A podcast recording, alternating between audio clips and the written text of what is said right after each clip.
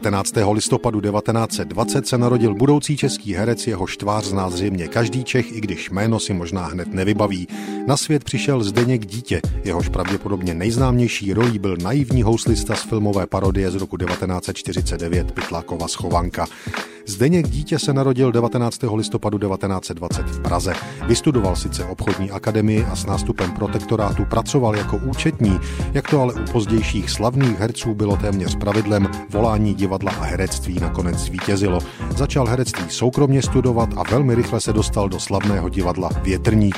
Od roku 1944 se Zdeněk Dítě stal hercem profesionálem. Ve své kariéře ale vystřídal jen tři divadla. Divadlo na Vinohradech, divadlo EF Buriana a realistické divadlo Zdeňka Nejedlého.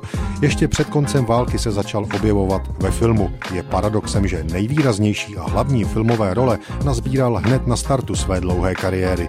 Prstínek Martina Friče z roku 1944, nedokončený film Předtucha ze stejného roku nebo Polibek ze stadionu z roku 1948. Jeho životní rolí se stal houslista Pavel Sedloň ve filmové parodii Pytlákova schovanka, také s Martinem Fričem z roku 1949. Sám Zdeněk dítě později rád upozorňoval na unile pitomý výraz svého hrdiny. Pomohly mu prý zubolékařské válečky vložené do úst i vyholené obočí. Role Zdeňka dítěte měly ve filmu mnoho společného. Téměř vždy šlo o elegantní, uhlazené, noblesní mužské hrdiny s precizní výslovností. Po roce 48 hrál ale často i vojáky, kriminalisty, budovatele a podobně, ale znovu vždy s určitou noblesou. Tady je výběr filmů, ve kterých se objevil. Kavárna na hlavní třídě, byl jednou jeden král, divotvorný klobouk, dívka na koštěti, Adéla ještě nevečeřela, hodinářova svatební cesta korálovým mořem nebo smrt krásných srnců.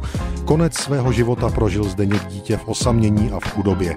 Zemřel 11. prosince 2001 v Kralupech nad Vltavou ve věku 81 let. Pochován je na Vyšehradském hřbitově ve společném hrobě nadace Život umělce s dalšími známými uměleckými osobnostmi. Thank you.